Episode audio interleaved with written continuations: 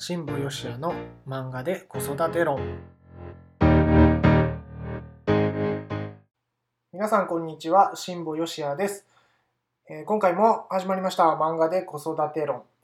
えーこの番組は僕が読んだ漫画や実際に見たアニメからですね。今のって子育てにも活用できそうだよねっていうエピソードをですねご紹介するという番組です。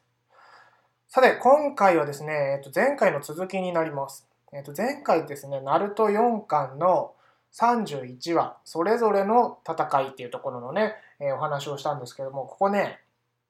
もう一個ね、伝えたいと思ったことがあったんですよ。うん。あの前回はね、あのー稲荷少年のね、話をしたんですけども、今回はですね、え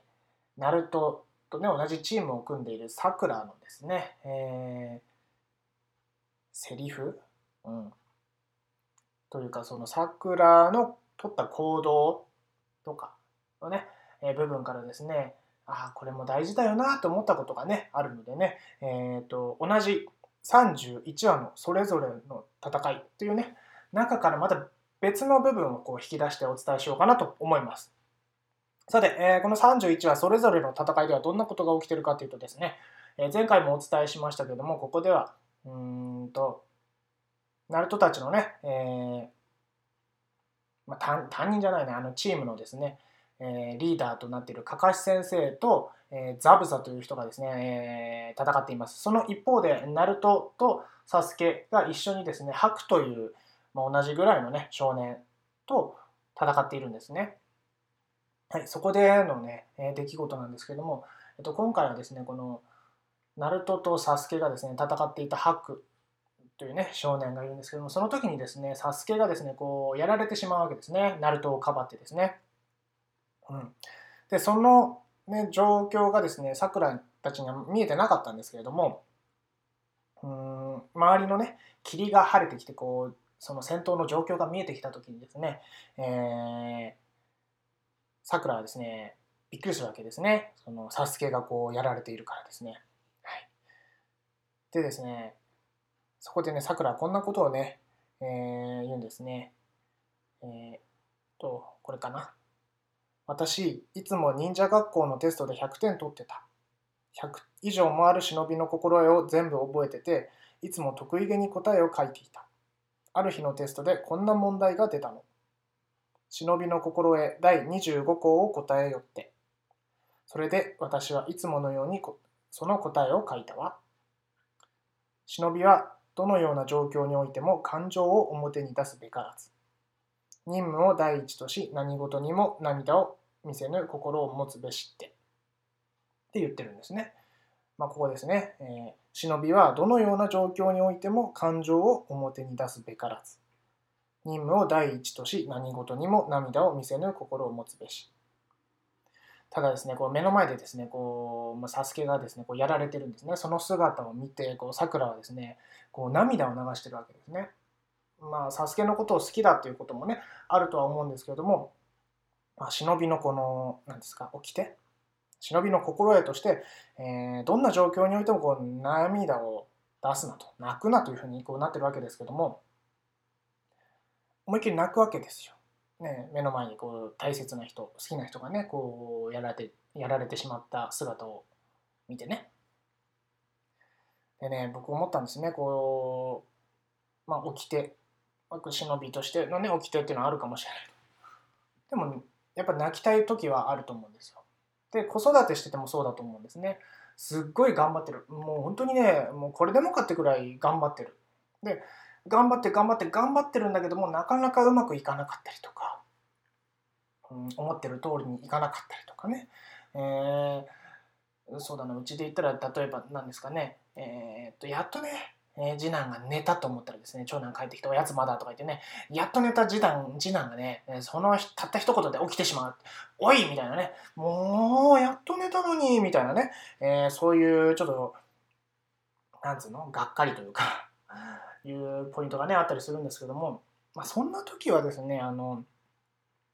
大事なのは僕、溜め込まないことだと思うんですよ。ねえ今回のうんナルトの話でいくと、まあ悲しい時は涙を流すことが大事だし、嬉しいとか楽しいと思った時は笑うとか、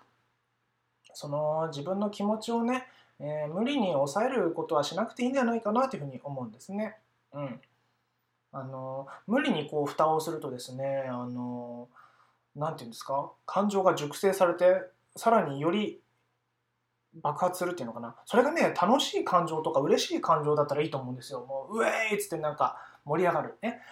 それはいいと思うんですけど例えばねこの悲しみがこういっぱい溜まって熟成されていくとどうなるかというとですねあのイライラしてくるわけですよね。うん、あのイライラっていうのは第二感情というふうに言われてます。で第二があるということはそのねイライラする前にある第一感情っていうのがあるわけですよ。でその第一感情っていうのは悲しみだったりするわけですね。うん、なんでこういうことしてくれないんだろうとかなんで分かってくれないんだろうとかそういう悲しみが、えー、イライラというものに変わっていくっていうふうにね、えー、言われてるんですけれどもそういうね、あのー、なんか悲しみ、ね、辛いとかねそういった部分はですねあの無理に溜め込むんではなくて吐き出すことが大事だなと思うんです。うんあのまあ、とはいえねなかなか吐き出せませんとね、人前でそんな弱みを見せることはできませんとかね言う方もいるかもしれませんしうんひょっとしたらあのうちの旦那は全然私の話を聞いてくれないんですっていうこともね、えー、ふうに感じてる方もいるかもしれません。うん、なのでうんまあそういうねなんか話せる相手がいるんであれば是非ね話していただいて少しこう発散するっていうことがね、え大事なんですけれどもそれがちょっと難しいよっていう場合であれば例えばですよ。例えばなんかこうイライラしたこととか、うん、こんなことをされて悲しかったとかね、え、そんなことをですねあの紙に書く、ね、あの文章でもいいし、えー、なんだキーワードでもいいしなんかちょっとした一言とかね、まあ、詩にしてもいいと思うんですよね詩,、うん、詩とか短歌とかそういうので表せるんだったらそういうのでもいいと思うんですけどなぜ紙に書き出すと。ねこうして、えー、その書いた紙をですねあのビリビリに破いて捨てるってことをするとね、あのすっきりします。はい。なんかイライラとかね、あのしたことがあったらその紙に書いて、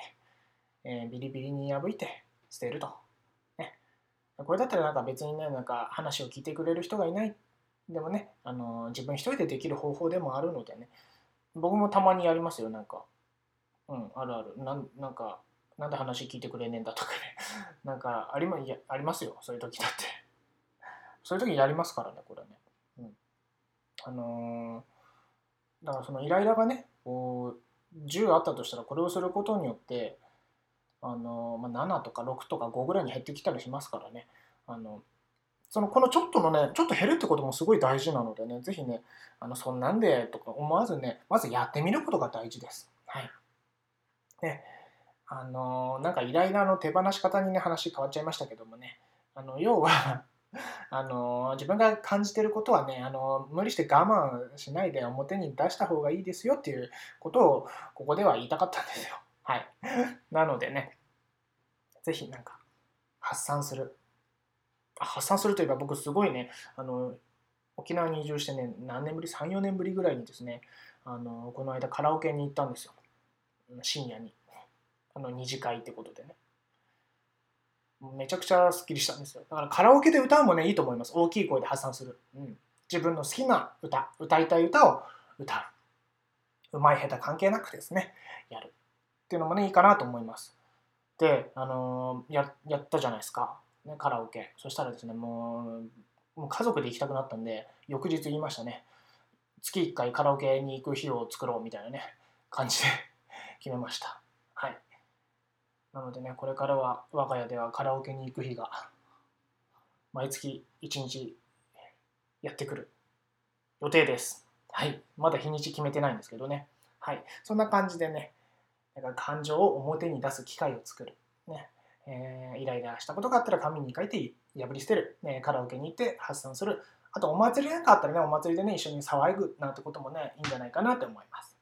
はい。というわけで今回はですね、えー、ナルトの4巻31話それぞれの戦いからお伝えしました。ではまた次回お会いしましょう。ありがとうございます。